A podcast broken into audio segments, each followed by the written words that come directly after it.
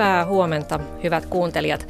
Joulukiireet eivät toivottavasti puske päällenne, vaan voitte rauhoittua kuuntelemaan mielenkiintoista vierastani. Nunna Elisabeth, hyvää huomenta ja tervetuloa. Hyvää huomenta ja tervetuloa. Ovatko nämä joulukiireet tuttu asia myös Nunnalle? Totta kai, ainahan juhlin valmistaudutaan ja nunnat eivät tee sinne minkäännäköistä poikkeusta ja jouluhan on yksi suurimmista juhlista, eli hyvin huolellisesti siihen olen juhlaviera, juhlavalmisteluihin paneuduttu.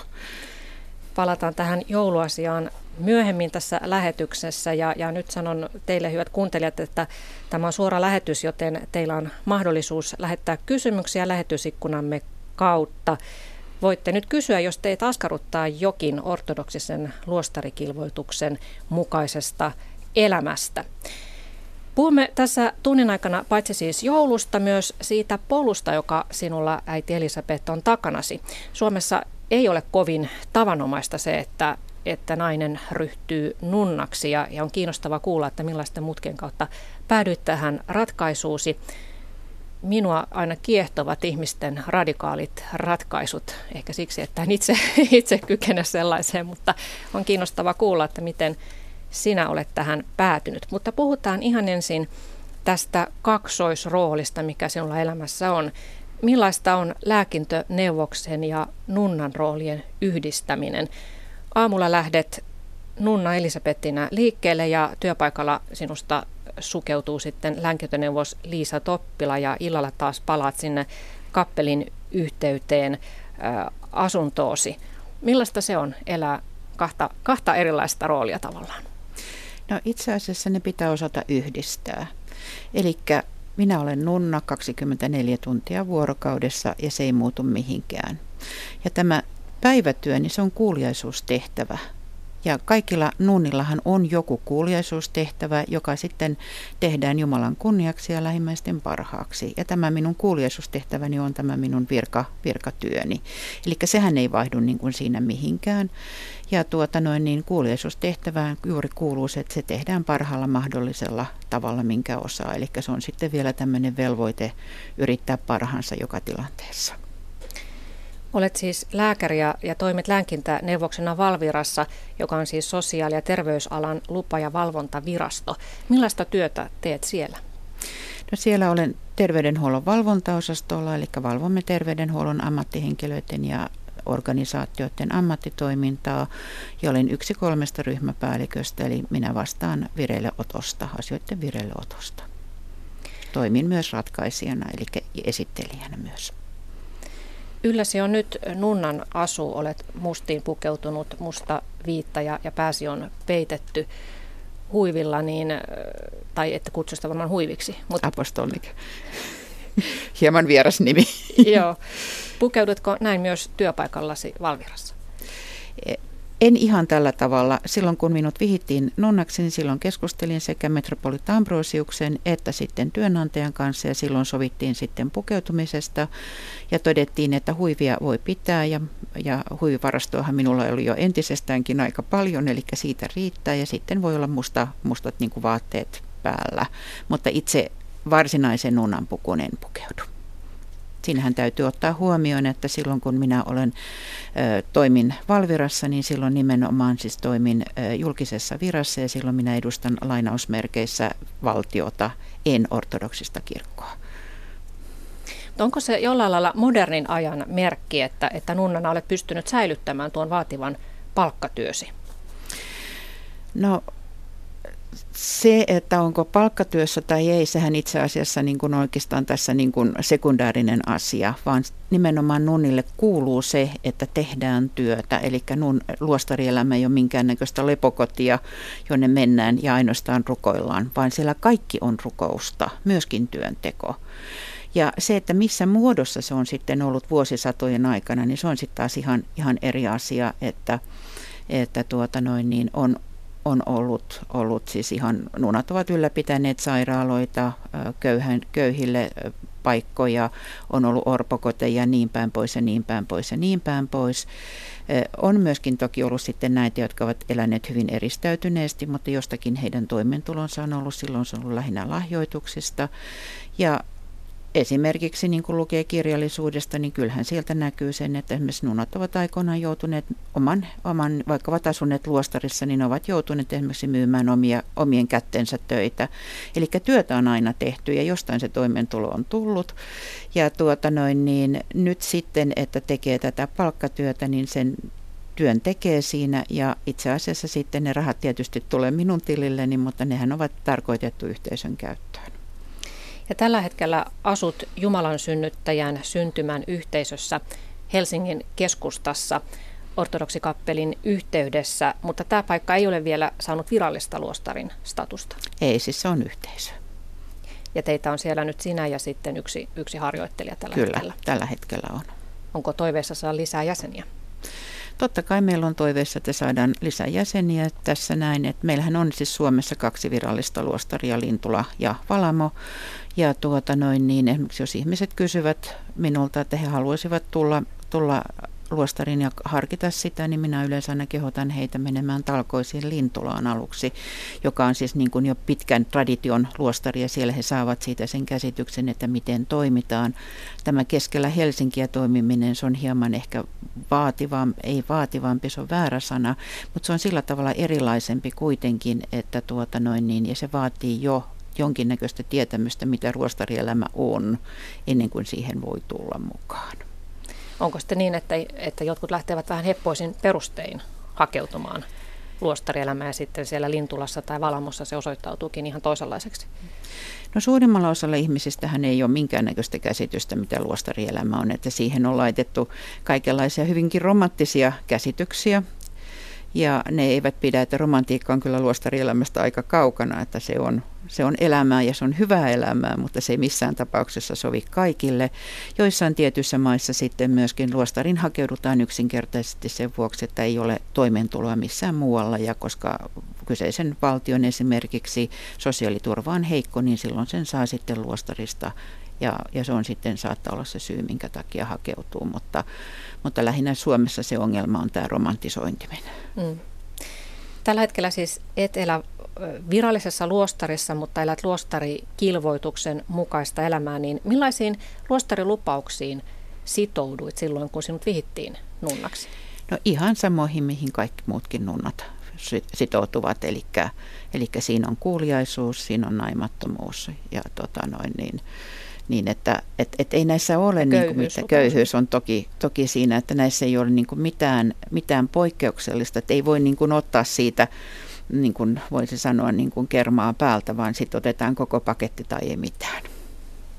Eli se palkka, minkä saat, niin se ei varsinaisesti ole sinun, vaan olet luovuttanut sen siis se kappelin tulee, ylläpitämiseen. Se tulee kappelin ja sitten siihen yhteisön ylläpitämiseen ja rakentamiseen. Ja täytyyhän se sanoa, että kaikki nuunathan joutuvat syömään ja vuokrat pitää maksaa ja sähköt pitää maksaa ja putkiremonttiin valmistautua. Eli ihan tämä normaali arki pitää pyörittää, riippumatta siitä, että onko sitten virallisessa luostarissa vai tämmöisessä yhteisössä. Mm.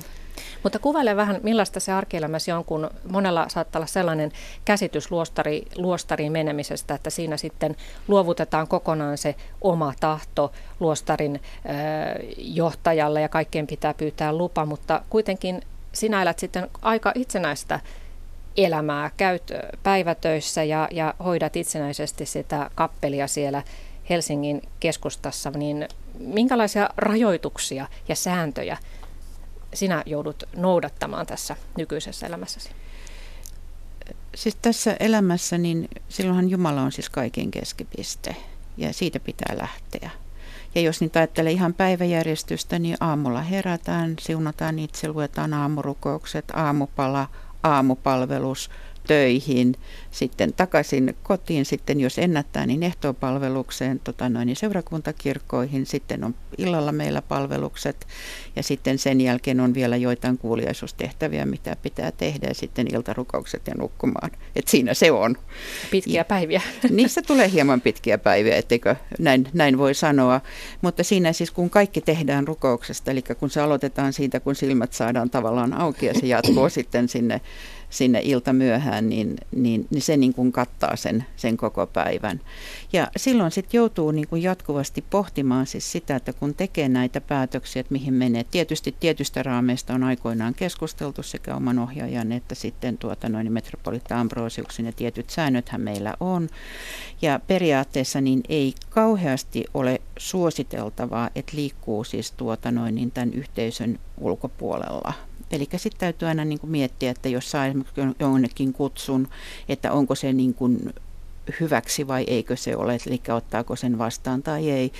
Esimerkkinä voisin sanoa, että nythän on hirveästi näitä joulukonsertteja ja kaikkia muita, jotka ovat siis aivan äärimmäisen ihania, mutta taas toisaalta niin siihen oman joulun odotuksen ja hiljentymiseen, niin olen katsonut, että nyt niihin ei voi mennä, vaan nyt sitten niin kuin se niin kutsuttu vapaa-aika, niin se käytetään sitten tähän omaan oman niin kuin henkisen puolen puole, puolelle ja siihen oman rukouselämään ja muuhun. Että, että siinä joutuu koko aika tämmöistä peilaamista tekemään. Mutta pitääkö sinun pyytää lupa, jos haluat lähteä jonnekin, esimerkiksi nyt tähän radiohaastatteluun? Lupa joltakulta? Ei, tähän ei tarvinnut, tarvinnut pyytää, pyytää lupaa ja se olisi ehkä hieman mahdotontakin, että, että tuota noin, niin tämä meidän yhteisö, eli mut on vihitty siis suoraan Metropolita Ambrosiuksen alaisuuteen. Jos mä hänelle soittaisin joka viides minuutti kysyäkseni, että voinko tehdä sitä, voisiko tehdä tätä, niin se olisi äärimmäisen hankalaa, vaan tässä joutuu niin kuin käyttämään sitä omaa harkintaa. Ja jos oma harkinta ei riitä, niin silloin sitten kysyn sitten, sitten kyllä neuvoa, että miten tässä tilanteessa tulisi toimia. No, toinen semmoinen ennakkokäsitys, mikä ehkä luostarielämästä ja nunna ja munkin elämästä on, että, että eletään hyvin eristäytynyttä elämää, pyhää elämää kaukana ulkomaailmasta. Mutta sinä elät tosiaan keskellä Helsingin vilinää, elämäsi on sosiaalista ja, ja samalla jos ajattelee vaikkapa Valamoja ja Lintulaa, niin siellähän käy paljon vierailijoita ja, ja on tiivis yhteys siihen ulkomaailmaan. Eli se ei ole niin eristäytynyttä kuin ehkä voisi kuvitella. Mm. Siis ortodoksinen ihmiskäsitys lähtee siis niin kuin hyvin yhteisöllisestä käsityksestä ja myöskin siitä, että me emme pelastu yksin, vaan me pelastumme yhteisön jäsenenä. Ja vaikka olisi mikä erakko jossain, jossa siis todellakaan ei käy ketään monen kymmenen vuoteen, niin kuin me luetaan näistä pyhien kertomuksista, niin joka tapauksessa he ovat sitten ihmisyhteisön jäseniä ja rukoilevat myös ihmisyhteisön puolesta. Ja, ja se, että he vaikka he ovat siellä eristäytyneinä, niin he voi olla, että he ovatkin hyvin äänekkäitä ja he ovat hyvin kiinni maailmassa, koska tässä on niin kuin se, että erotaan siitä maailmasta, mutta tuota noin, niin ei erota sillä tavalla, että, että niin kuin vain minä eikä muita, vaan että tuota noin, niin ollaan, ollaan niin kuin sen yhteisöön, me kuulumme siihen ihmisyhteisöön, mutta me olemme kuitenkin meidän tehtävä on rukoilla heidän puolestansa ja meidän myöskään niin kuin tehtävänä ei ole se, että me olemme niin kuin kiintyneet joihinkin yksilöihin, vaan oppia rakastamaan kaikkia samalla tavalla, riippumatta siitä, että oikeastaan tunnemmeko heitä vai ei. Mm. Mutta olennaista on se, että missä ne ajatukset ovat. Ajatukset pitää olla nimenomaan Jumalassa. Mielenkiintoista Nunna Elisabeth tarinassasi on se, että olet elänyt perusluterilaisen lapsuuden, opiskellut katolisessa yliopistossa lääkäriksi Ranskassa. Sinulla on ollut nuoruudessa avioliitto juutalaisen miehen kanssa. Sä oot tehnyt lääkärin työtä muslimimaissa ja buddhalaisessa kulttuurissa, sitten käynyt ortodoksiksi ja lopulta sinut vihittiin nunnaksi. Ja tämän matkan kiemurat selviävät tässä lähetyksessä. Aloitetaan sieltä alusta lapsuudesta. Millainen oli lapsuusperheesi? Aivan ihana. Eli minulla on kaksi, kaksi veljeä ja, ja tuota noin, niin ihan, ihan tavallinen suomalainen perusperhe, jos näin voi sanoa. Ei, ei Oliko mitään kuin, uskonnollisuudella jotakin roolia? Oikeastaan hyvin, hyvin vähän, että, että isoäitini oli aika, aika uskonnollinen ja hän edusti sitä oman polvensa uskonnollisuutta, joka oli kyllä aika tiukkaa, sanoisinko, että siinä kyllä ehkä peloteltiin vähän pieniä lapsia hieman liikaakin. Toiko se luterilaisesta kirkosta sinulle jonkinlaisen vaikutelman, että se tuo hänen pelottelunsa?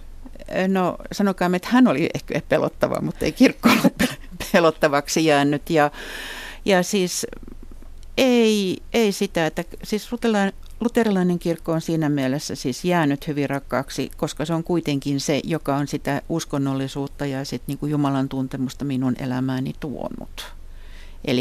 Eli en ole lähtenyt sieltä niin kuin ovet paukkuen, että täällä on jotakin kamalaa, vaan siis sen takia, että minun tieni on vain johtanut muualle puhutaan ehkä, jos ehditään, niin vielä myöhemmin siitä, että miksi, miksi luterilaisuus ei sitten kuitenkaan kiehtonut sinua syvällisemmin, vaan, vaan käännyt ortodoksisuuden puoleen. Mutta silloin lapsena niin sinut laitettiin sitten ranskalaiseen kouluun. Näin on.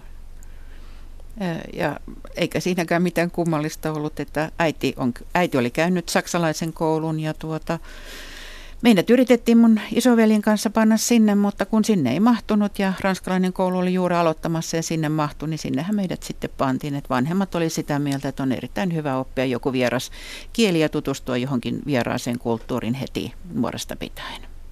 Ja sinä innostuitkin sitten Ranskasta niin paljon, että halusit sinne opiskelemaan. Kyllä, se oli, se oli kyllä sillä tavalla niin kuin luonnollinen jatkesta ajatteli siinä vaiheessa, kun pääsi koulusta, että kun minä olen tätä koulua kärsinyt 13 vuotta, niin haluan käyttää sitä ranskan kieltä. Että silloinhan siihen aikaan niin ranskallahan ei ollut mitään käyttöä oikeastaan Suomessa.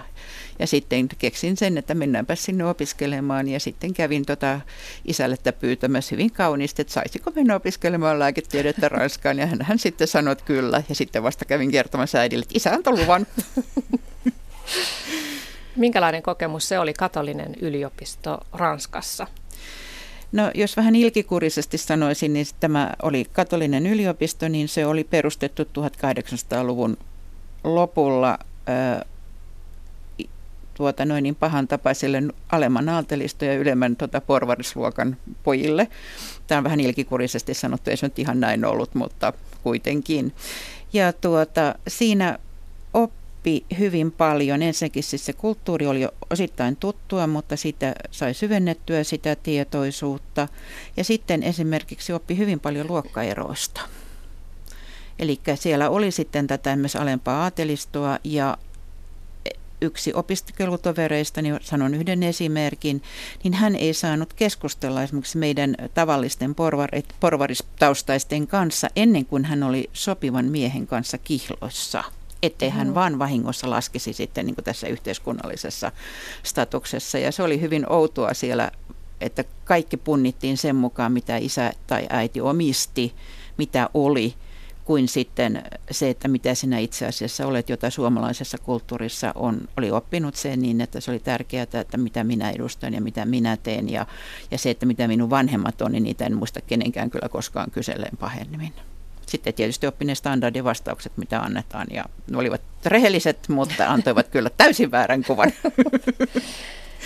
Ja tuolloin opiskeluaikoina siis siellä opiskeli myös nunnia ja munkkeja. Kyllä, että he olivat olleet jo lähetystyössä Afrikassa ja sitten olivat huomanneet, että tarvitaan sinne lääkäreitä ja he olivat sitten opiskelemassa lääketiedettä ja heihin tutustuin silloin. Minkälaisen kuvan sait heistä, että kiinnostuitko jo silloin että nunnuudesta. Ajattelitko, että sinustakin kenties voi jo jonain päivänä tulla? No en on. muista sitä, mutta muistan sen, että silloin sain kyllä kipinän lähteä ulkomaille ja Afrikkaan töihin. Hmm. Niin, todellakin sitten kun valmistuit lääkäriksi, niin, niin tuota, lähdit SPRn lähettämänä katastrofialueille ja pakolaisalueille töihin ja olet ollut Chadissa, Malesiassa, Etiopiassa – entisessä Jugoslaviassa, Nigeriassa, Sudanissa. Nigerissä. Joo, Nigerissä ja Joo. taisi jäädä jotain luettelemattakin. Öö, Malesia, Niger, Chad lyhyt, Romaniassa kävi lyhyellä, Etiopia, Egypti. Egypti oli sitten tämmöistä kehitysyhteistyötä. Näillä komennuksilla näitä pakolaisleirien elämää, näitä ihmisten kuolemista ja kärsimistä – niin nälänhädän kuin myös toisten ihmisten toisilleen aiheuttamaa kärsimystä, niin miten tämä näin massiiviset kokemukset vaikuttivat ajattelumaailmasi? Kyllähän ne, kyllähän ne vaikuttaa ja yksi asia siis, minkä sieltä sai, niin osasi ensinnäkin oppi olemaan hyvin kiitollinen siitä, että on saanut syntyä Suomessa.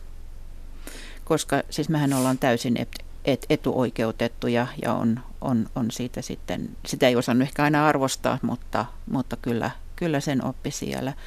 Toinen, mitä siellä oppi, on niin kuin oman ja hyvin vaikea läksy oppia, on se, että mitä, että mitä se ihmisyys sitten loppujen lopuksi on. Ja se, että oltiinpa me hyviä tai pahoja, niin, mulla, niin, he, niin esimerkiksi kun puhutaan näistä paheksista, jotka tekee niitä pahoja asioita, niin he ovat ihan tavallisia ihmisiä, jotka ovat joutuneet tilanteeseen, jota he eivät hallitse tai mikä lieneekään siinä sitten.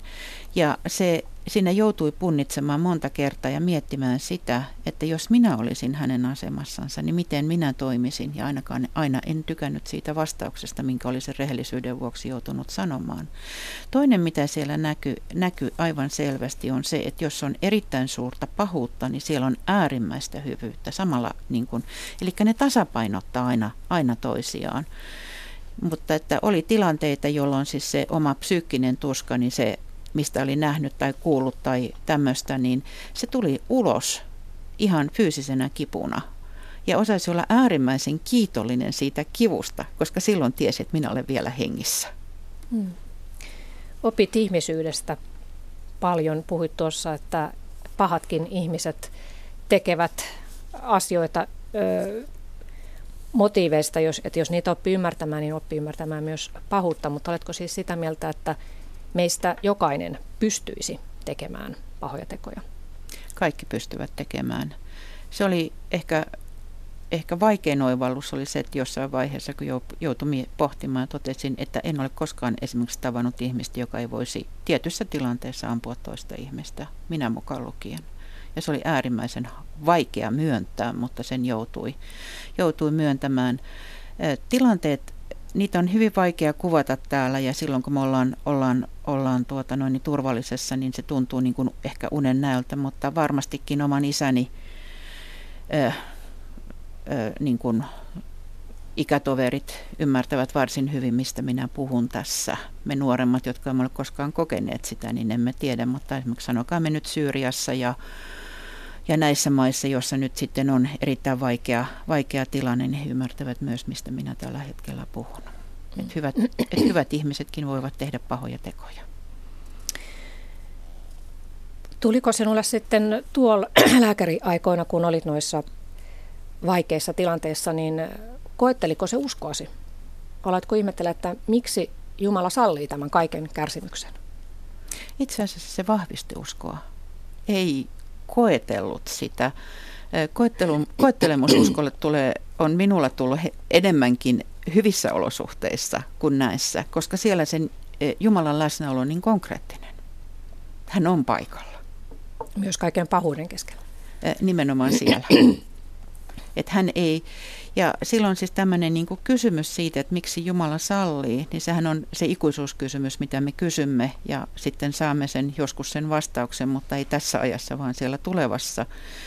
Mutta lähinnä itse koen sen niin, että, että Jumala on rakastanut meitä ja hän on antanut meille suuren vastuun. Hän antoi meille mahdollisuuden toimia, tehdä oikein ja sitten kun syötiin sitä hyvän ja pahan tiedon puun hedelmiä, niin sitten saamme mahdollisuuden myöskin tehdä väärin.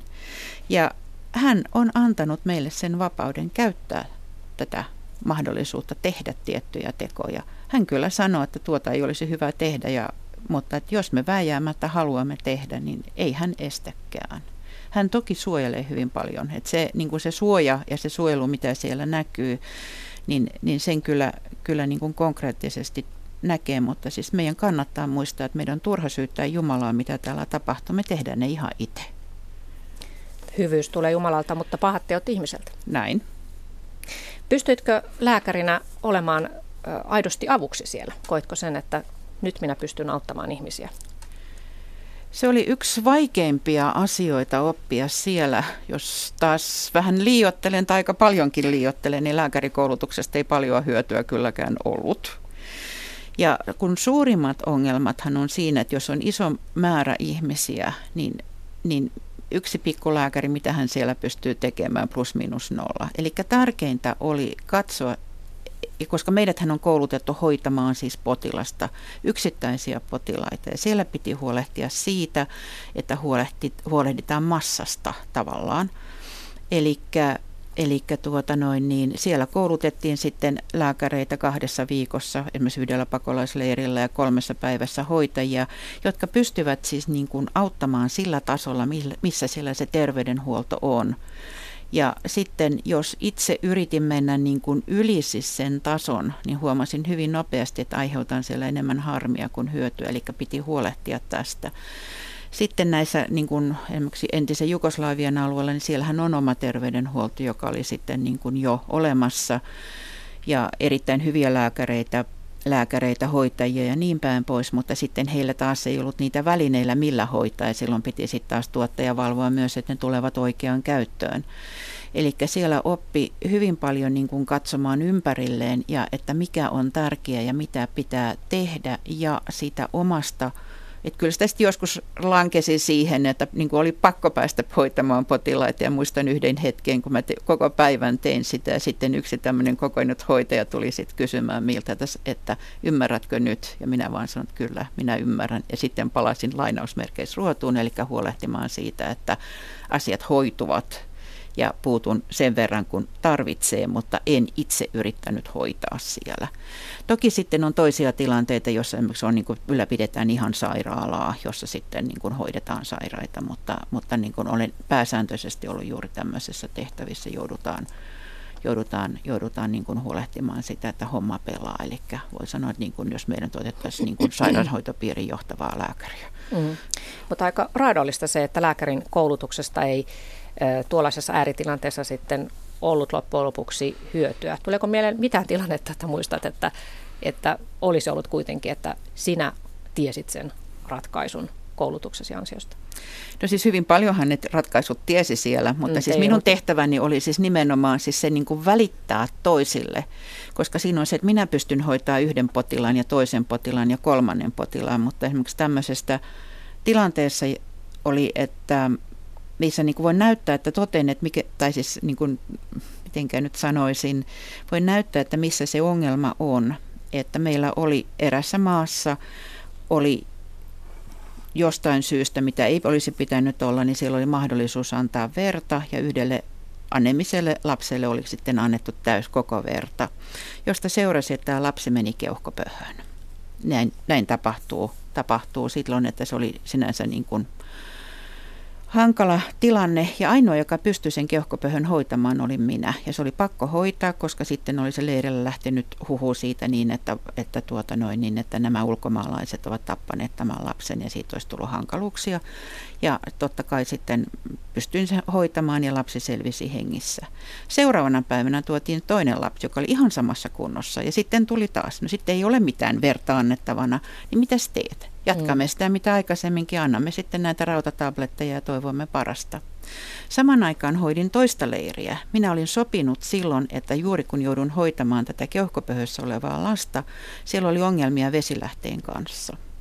Koska mä joudun hoitamaan tämän, minä en päässyt neuvottelemaan nyt siitä vesilähteestä, josta seurasi sitten, että sillä leirillä kuoli muutamia kymmeniä ihmisiä saastuneen veden vuoksi koska minä en saanut sitä neuvottelua, koska olin pettänyt enkä tullut, niin minä en saanutkaan sitä neuvottelua sitten, sitten niin kuin aikaiseksi. Ja tämä kertoo juuri sitä, että mitä valintoja siellä joutuu tekemään. Ja ne on hirveän vaikeita, vaikeita ja sitten joutuu aina miettimään jälkikäteen, että teinkö minä oikein, olisiko minun kuitenkin pitänyt, olisiko sitten, ja niihin hän ei saa täällä vastausta, mutta, mutta näiden, näiden kanssa pitää sitten elää ja tekee parhaansa niissä tilanteissa.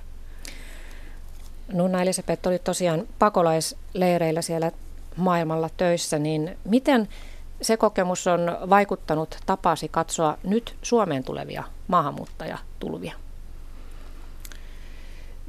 Nyt mentiin vaarallisille alueille, mutta voin sanoa ihan suoraan, että, että olen vähän ihmetellyt tätä keskustelua kaiken kaikkiansakin että siis nämä köyhät maat, niin he saattavat joutua ottamaan puoli miljoonaa tuosta noin vaan, ja he ottavat sen vastaan. Tule, ja toki he saavat sitten kansainvälistä apua, mutta kannattaa muistaa, että siis myös paikalliset auttavat hyvin paljon, eli eihän mikään niin kuin ole aina kansainvälisen avun varassa ainoastaan. Ja meillä on nyt tullut siis muutamia maahanmuuttajia tänne, turvapaikanhakijoita, niin tuota, 32 000 suunnilleen. Niin, no meillä on iso maa, kyllä tänne mahtuu. Ja toisaalta sitten niin miettii sitä, että mehän ollaan toivottu kauheasti, että meille tulisi tota noin, niin lisää työikäistä työvoimaa, niin tuota, nyt olisi sitten tarjolla. Ja, ja tuota, en, en pysty niin kuin näkemään sitä tämmöisenä niin kuin suurena ongelmana, vaan että, että se on asia, joka kyetään ja voidaan hoitaa. Ja se, ja se, mikä on nyt tärkeintä, että ne, jotka jäävät, niin heidät integroidaan tähän yhteiskuntaan niin, että ei tule sitten semmoisia niin kutsuttuja kahden luokan kansalaisia tai toisen luokan kansalaisia, vaan että he kokevat, että he, jotka jäävät ja saavat jäädä tänne, niin että he ovat sitten ykkösluokan kansalaisia juuri niin kuin kaikki muutkin. Eli et jaa sitä kantasuomalaisten huolta siitä, että maamme turvallisuustilanne on uhattuna maahanmuuttajien takia? Ei, kyllä me osataan ihan itse huolehtia tämän turvallisuutemme uhkaamisen, jos se sikseen tulee. Uskosi siis vahvistui todistaessasi ihmisten kärsimystä ja sä oot sanonut myös, että täällä Suomessa ja muualla länsimaissa on itse asiassa aika helppo elää, että meidän ei tarvitse välttämättä miettiä syntyjä syviä, pärjätään ilman Jumalaa. Mutta sitten kun tapahtuu joku katastrofi, niin maallistuneidenkin ihmisten katseet kääntyvät ylöspäin. Näin, siis näinhän se on, että niinhän on se huomattu jo monta, monta kertaa, koska niin kauan kuin meidän ei todellakaan tarvitse miettiä, että mitä täällä maailmassa tapahtuu, niin me mennään aika mukavasti ja eletään sitä omaa elämäämme ja ajatellaan, että me hallitaan sitä. Siinä vaiheessa, kun tulee joku katastrofi, joka tulee suhteellisen lähelle, se voi olla ihan pieni tai vähän isompi, niin silloinhan meidän vastaukset tavallaan niin ne ei riitä ja silloin me etsitään sitä vastausta. Ja silloin sitten muistuu myöskin siis tämä Jumala ja Jumalan johdatus mieleen, mieleen ja silloin sitten kyetään häntä myöskin lähet, lähestymään. Toki sitten aika nopeasti alkaa myös se kysymys juuri, niin kuin tässä tuli aikaisemmin, että miksi Jumala sallii. Ja tuota noin, niin siihen hän ei kukaan pysty sanomaan ihan suoraa vastausta, mutta niin kuin sanoin aikaisemmin, että nämä ovat asioita, joita ihmiset tekevät, ei Jumala. Liisa Toppila eli Nunna Elisabeth, vuosi 1990 on merkittävä elämässäsi. Silloin käännyit ortodoksiksi. Mikä synnytti sen päätöksen? Se on pitkä historia, eli isäni kuoleman jälkeen erään hoitajan kanssa – juttelimme joulujen tai juttelimme vie, vietosta, että miten vietetään joulua, miten vietetään sitä ja tätä. Hän kertoi silloin, että tuota, hän miehensä kanssa käyvät ö, pääsiäisenä Palamossa. Ja minä sain siitä, että, niin kuin, että ahaa, että sinne me lähdemme vaikka läpi harmaan kiveen, koska äitini oli hyvin surullinen isän kuoleman jälkeen ja siitä saadaan lohdutus. Ja sitten kartan avulla löydettiin sitten sinne pääsiäisenä sinne Valamoon. Ja se siinä, no ne ovat vähän erilaisia tarinoita, mutta siinä kyllä ihmetteli aika paljon kaikkea, jota ei sitten ymmärtänyt, mutta se vain veti puolensa ja seitsemän vuotta pistin hanttiin, että minähän en liity ortodoksiseen kirkkoon, en sitten vaikka mikä olisi, mutta kävin kuitenkin koko aika ortodoksisessa kirkossa, kävin neljä vuotta katekumeenikurssia, kävin kaikkea sitä todistaakseni itselleni, että ei. Ja mm. sitten huomasin, että oma identiteetti oli muuttunut, eli tunsin itseni ortodoksiksi ja silloin olin sitten tässä tilanteessa, että kuulun luterilaisen kirkkoon, jonka jäseneksi en itseäni tuntenut. Koin itseni ortodoksiksi, jota en ollut, ja nimenomaan sitten, että ei voinut käydä ehtoollisella, niin se oli se, joka oli ratkaiseva, että marsin sitten yhtenä päivänä kirkkoherran virastoon ja sanoin, että nyt. Miksi pistit hanttiin niin kovasti? Lähinnä sen takia, että, että halusin olla varmas niin kuin varma. Että se tuntui niin kuin aluksi tietysti, että, että minkä takia vaihtaa, että kumpikin on kristillisiä kirkkoja ja, ja semmoista. Ja toki sitten niin kuin lähe, lähestyin luterilaista kirkkoa, kirkkoa siinä ja, ja niin kuin yritin tosissani, mutta se ei, se ei minun kohdallani niin kuin en saanut sitä vastausta, mitä, mitä sitten, sitten tarvitsin. Ja toisaalta sitten halusin myöskin olla varma siitä, että tämä ei ole semmoista hetken hurmaa, että kun on kauniit palvelukset ja sitä ja tätä, ja sitten kun on vähän aikaa mukana, niin sitten toteat, että no höpse, että mieluummin sinne luterilaiselle puolelle kuitenkin, että että tuota noin, niin siitä piti olla varma, koska se on kuitenkin sitten niin iso asia, mm. että, että sitä ei voi hetkessä niin kuin ainakaan itse henkilökohtaisesti en kyennyt tekemään sitä ratkaisua. Ja ortodoksinen kirkko ei, ei ilmeisesti varsinaisesti houkuttele ihmisiä, että se, he, heidänkin puolestaan prosessi on aika hidas. No kyllä se ei, ei, ei niin kuin haluta houkutella ihmisiä, koska halutaan siis siitä niin, että, että ei ole, että tänään käyn kirkossa, siellä oli ihana ja huomenna liitytään, vaan pitää sitten tietää, että mihin liittyy ja pitää sitten myöskin uskoa siihen, mihin liittyy. Ja se täytyy oppia, koska sitä ei välttämättä ei, ei tiedä, mitä, mikä on ortodoksinen niin kuin, näkemys asioissa. Olet korkeasti koulutettu ja tottunut pohjoismaiseen naisen suht tasa-arvoiseen asemaan yhteiskunnassa, niin on pakko kysyä, että eikö ortodoksi perinteen asenne naisiin arveluttanut, että jos ajatellaan, että kyseessä on kuitenkin uskonto, jonka arvot eivät ole muuttunut vuosisatoihin miksikään ja luterilaisella puolella sentään on hiukan mukauduttu yhteiskunnan arvoihin, muun muassa naispappeus on siellä sallittu. Niin siis tämä on semmoinen kysymys, jota siis minä en ymmärrä, ole koskaan ymmärtänyt.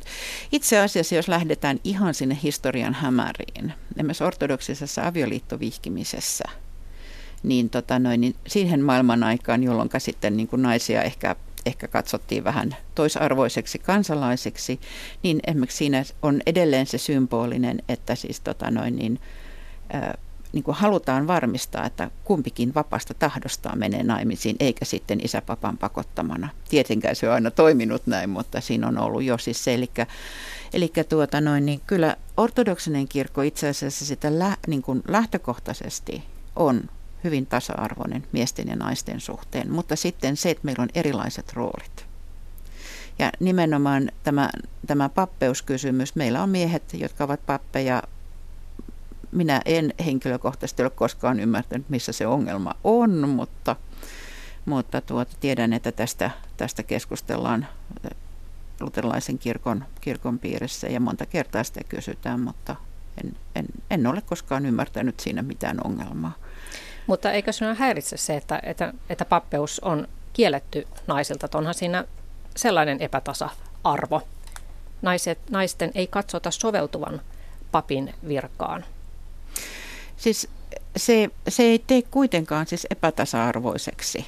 Ja siinähän se niin kuin tämä ajatuskulku on, on juuri se, että, että mutta tämä on ihan mun henkilökohtainen käsitykseni asiasta ja tiedän, että se ei kaikille niin kuin mene jakeluun ja osaan siitä ehkä hieman arvosteluakin, mutta, mutta tuota noin niin, siis meidät on luotu tasa-arvoisiksi, mutta meillä on luotu myöskin erilaisia tehtäviä. Ja länsimainen tapa ajatella ei hyväksy tätä.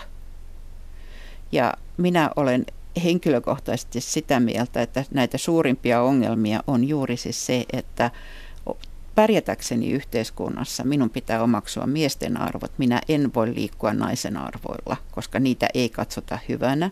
Myöskin näitä naisille aikaisemmin ja kuuluneita töitä, niin niitähän ei myöskään meidän yhteiskunnassa arvosteta tippaakaan, mikä on ihan omituista esimerkiksi, niin kuin, että kuulee hyvin paljon keskusteltava juuri tästä, että sinä olet vain kotiäiti, joka on yksi suurimpia itse asiassa tehtäviä, mitä elämässä voi tehdä, niin on, on kasvattaa lapsia ja pitää kodistansa huolta.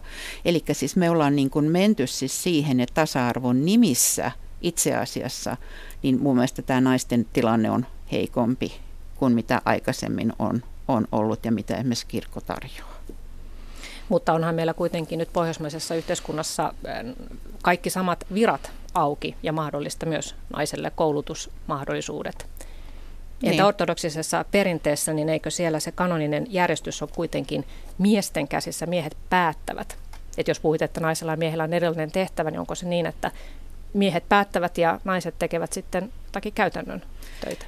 Niin jos esimerkiksi otetaan nyt tämä Suomen ortodoksinen kirkko, niin kirkolliskokouksessa, niin siellä, joka on siis tämä Suomen ortodoksisen kirkon siis niin kuin päättävä eli, niin siellähän on runsas naisedustus, eli kyllä naiset ovat päättämässä, päättämässä näistä, näistä asioista. Et sitten on tietyt nämä asiat, joissa siis niin kuin nimenomaan piispat, piispat päättävät siitä, mutta tuota noin niin, niin en, en edelleenkään pysty ymmärtämään, että missä se ongelma, ongelma tässä on. Että se on semmoinen näkemysero, jota, jota luulen, että, että tuota noin, niin se jää tässä ratka- ratkaise- tässä ratkaise- ratkaisematta siinä, että, että siis todellakin niin kuin ortodoksisella puolella, niin siis naiset ovat täysin tasa, tasa-arvoisia miesten kanssa, kanssa, että se ei ole niin kuin siinä, mutta sitten, että jos joku virka on, esimerkiksi niin kuin sanokaamme nyt, että eihän miehestäkään koskaan äitejä tule.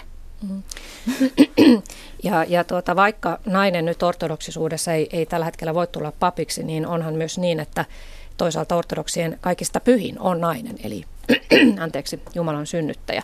Mutta mielestäni on kuitenkin kiinnostavaa se, että, että kun luterilainen kirkkohan on repellyt liitoksistaan ja on riidelty naispappeudesta ja, ja nyt viimeksi sitten seksuaalivähemmistöistä, niin näistä ei puhuta mitään ortodoksien keskuudessa. Että ikään kuin teitä ei koskettaisi samat kysymykset kuin luterilaisella puolella. Siis ensinnäkin, jos katsotaan niin myös Jumalan äidin, niin tota, hänestä voi sanoa, että siis yleensä hänet kuvataan hyvin, hyvin tuota noin niin erilaisena kuin millaisena minä näen hänet. Että hän on ollut hyvin reipas nuori nainen, jolla on ollut kyllä sitä omaa tahtoa ja omaa ase, niin kuin asennetta, että eihän se kovin helppo hänen tehtävänsä ole ollut ensinnäkin suostua AU-äidiksi, joka aikaisemmin olisi tarkoitti kyllä aika, aika kurjaa kohtaloa, pakolaisena eläminen, oman poikansa kuolema ja näin päin pois. Että, tuota noin, niin, että hän on niin kuin siis semmoinen, voi sanoa niin kuin hyvä esimerkki siis semmoisesta itse niin kuin hyvästä, hyvästä naiseudesta, viitaten tähän edelliseen. Ja hän on niin kuin se esimerkki, mikä meillä on. No nämä, kyllähän ortodoksien parissa keskustellaan jonkin verran naispappeudessa, keskustellaan myöskin muistakin, muistakin asioista, mutta tällä hetkellä se on niin selkeä, kun ortodoksinen oppi sanoo, että naispappeutta ei ole, niin siitä ei sitten sen enempää niin kuin ole syytä syytä keskustella samalla tavalla, koska Suomen ortodoksinen kirkko ei pysty asioita muuttamaan yhtään mihinkään. Jos sitten jossain vaiheessa katsotaan, että isät ovat jossain tehneet tämmöisiä vääriä päätöksiä, niin silloin täytyy koko kirkon päättää asiasta, mutta tämmöistä ei ole niin kuin näköpiirissä ollenkaan. Mm. Eli se on niin kuin semmoista, että ruvetaan puhumaan siitä niin, että, että pitäisikö meidän rakentaa tota noin, niin, ä, torni, joka ulottuu taivaisiin, kun tiedetään, että se on mahdotonta. Että tämmöisestä asiasta niin ei, ei kannata tuhlata aikaansa keskustellaksemme asioista, joista ei ole niin kuin, niin kuin sitten mitään ei, ei tuhlata enempää minuuttia tähän, mutta tuota, täytyy vielä sanoa se, että, että voihan olla niinkin, että juuri tämä, että ortodoksinen kirkko on niin muuttumaton, se ei mene näiden muiden, muiden tuota noin, niin kirkkojen mukana, arvot pysyvät siinä, missä, mihin on joskus asetettu, niin se voi myös viehättää ihmisiä, että jokin pysyy muuttumattomana tässä muutosten keskellä. Siis nimenomaan siinä on, siinä on se, että siis se on niin kuin hyvin, että vuosisatojen mittaanhan on jouduttu kaikkiin näihin kysymyksiin ottamaan jo kantaa Eli nämä, niin kuin puhutaan naisen asema ja kaikki, mutta nämähän ei ole mitään uusia kysymyksiä. Nämähän on ollut siellä kirkon ihan alkuvaiheessa. Ja niitä on pohdittu ja siihen on päädytty siis se, että pyhä henki ja me, eli kirkkoisät, jotka ovat silloin kokoontuneet, niin he ovat katsoneet, että tämä on niin kuin oikea usko, tämä on Jumalan tahto ja tämän mukaan menemme. Niin siihen on sitten vähän vaikea täällä enää sitten sanoa, että ei se nyt näin ollutkaan. Nunna Elisabeth, miksi juuri ortodoksisuus? Tuossa aiemmin luettelin, että monetkin uskonnot ovat liipanneet läheltä elämääsi, mutta lähinnä nyt ehkä tämä luterilaisuus, että mikä, mikä siinä sitten on, että se ei kelvannut? No se on ehkä väärä sana, että ei kelvannut, mutta kasvoin. Ehkä siinä on hyvin paljon tietysti sitä, että on se oma elämäntie, jota oli kulkenut, joka oli, sanokaamme hyvin, antoi hyvin paljon vaikutteita ja sitten ortodoksisuus antoi hyvin paljon vastauksia sellaisiin kysymyksiin, joihin luterilaisuudesta en löytänyt niitä vastauksia. Siis jotain opillisia kysymyksiä? Elämään liittyviä kysymyksiä lähinnä. Minkälaisia? Esimerkiksi, jos nyt ottaa tämmöisen ihan, ihan helpon asian, niin tuota, esimerkiksi vainajien puolesta rukoilu, jota luterilaisella kirkolla, niin muistaakseni sitä on hyvin vähän tai ei oikeastaan suositella. Ja meillä se on niin itsestäänselvyys, koska kuolleet ovat siirtyneet toisilmaisiin, mutta he ovat olleet tavallaan he ovat olleet olemassa ja he ovat elä, eläviä, elä, niin kuin sillä tavalla eläviä meidän mielessämme ja toki heitä muistetaan päivittäin. Että tämä oli niin kuin semmoinen hyvin tärkeä asia allekirjoittaneelle siitä on jo niin pitkä aika, kun niitä on pohdiskellut, niin, tuota, niin ne eivät enää ole muistissa, että mitkä kaikki siellä sitten ihmetyttivät. Mm.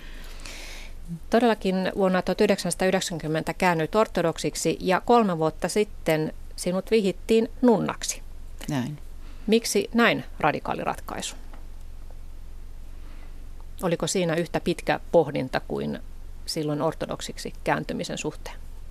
Siis pitkä pohdintahan siinä sitten myöskin oli jälleen sitä, että enhän minä. Mutta, ja, ja tuota, se kutsu oli niin kova. Eli se, ja sitä yritti aina sanoa vähän, että et ei nyt, ja sitten, että minä olen niin vanha, ja en minä kuitenkaan pysty, ja kaikkea muuta tämmöistä, mutta, mutta tuota noin niin, se vain oli niin kova ja voimakas se kutsu, että se, että se oma tehtävä on ja se on niin kuin osa minua. Ja silloin sitten lähdin kokeilemaan ensin ihan avoimesti tänne Sofiaan, jonne oli tulossa sitten yhteisö ja sitten, tuota noin, niin, sitten metropolitta Ambrosius vihki nunnaksi kolme vuotta sitten.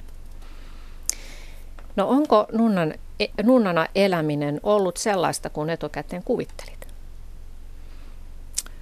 Öö, se on vaikeampaa ja se on ihanampaa.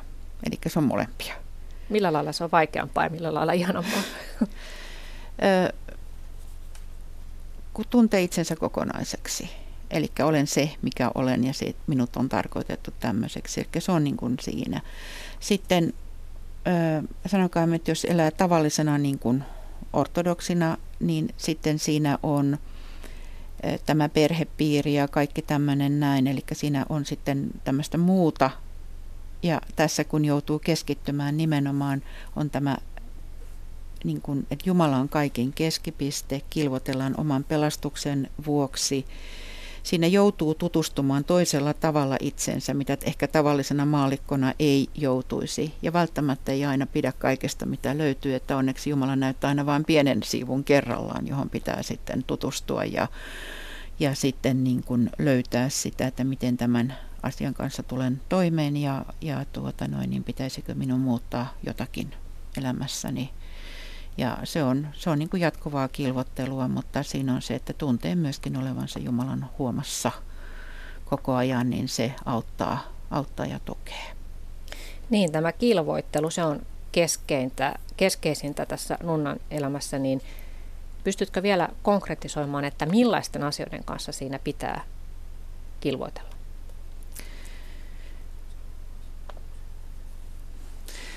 Siinä joutuu kilvottelemaan siis ihan, ihan niin kuin kaiken kanssa. Siis lähinnä on se oma luonne, omat ajatukset, omat himot, joita me käytetään, jotka, jotka sitten tuota noin, niin ovat sellaisia asioita, joista pitää voittaa ja päästä eroon tai toivon mukaan sitten, sitten niin kuin saa sen elämänsä paremmille raiteille. Nonna Elisabeth, luterilaisille joulu on kristinuskon suurin juhla. Millainen merkitys sillä on ortodokselle? No meillä pääsiäinen on suurin juhla, mutta joulu on äärimmäisen tärkeä, koska ilman joulua ei olisi pääsiäistäkään.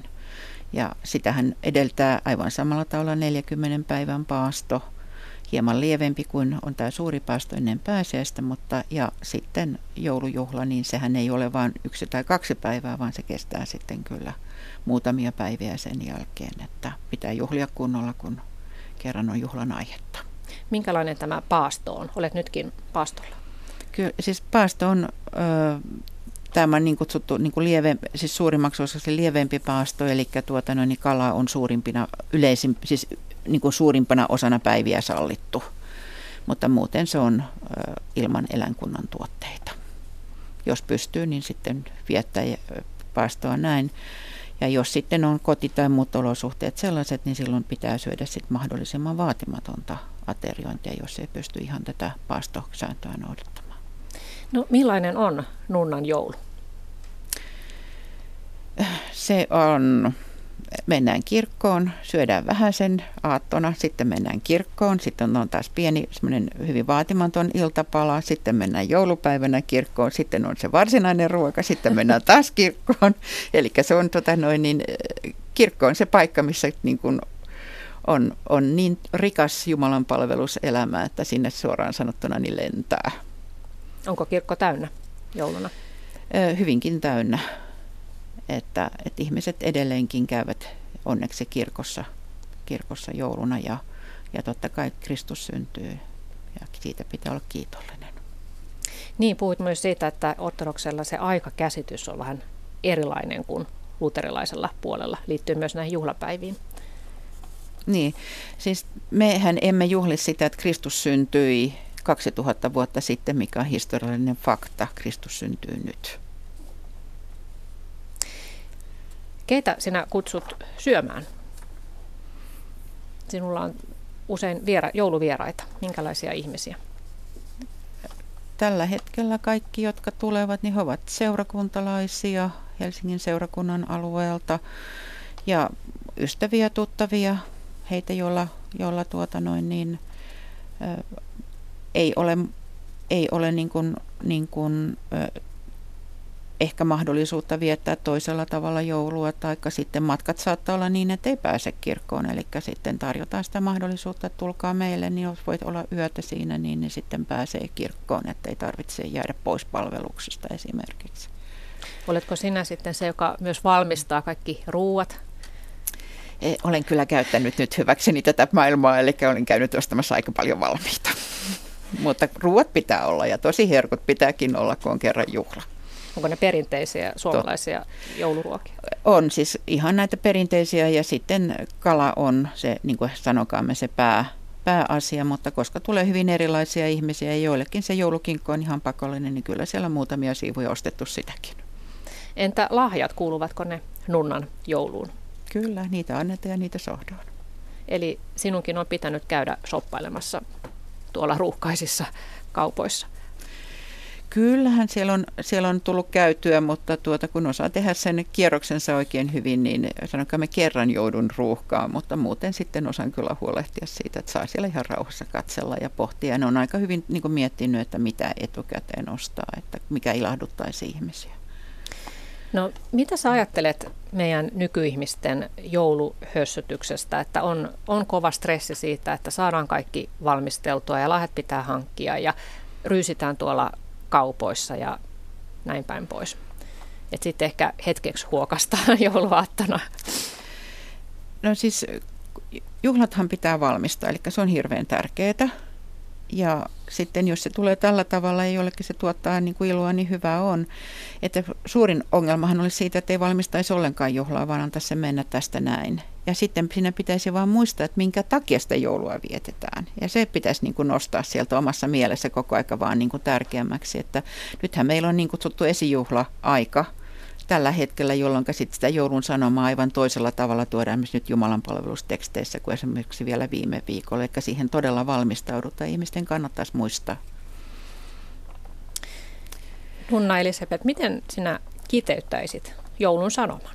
Ö, ihan tällä meidän joulutervehdyksellämme Kristus syntyy, kiittäkää. Mikä joulun ajassa on mielestäsi parasta? Kristus syntyy.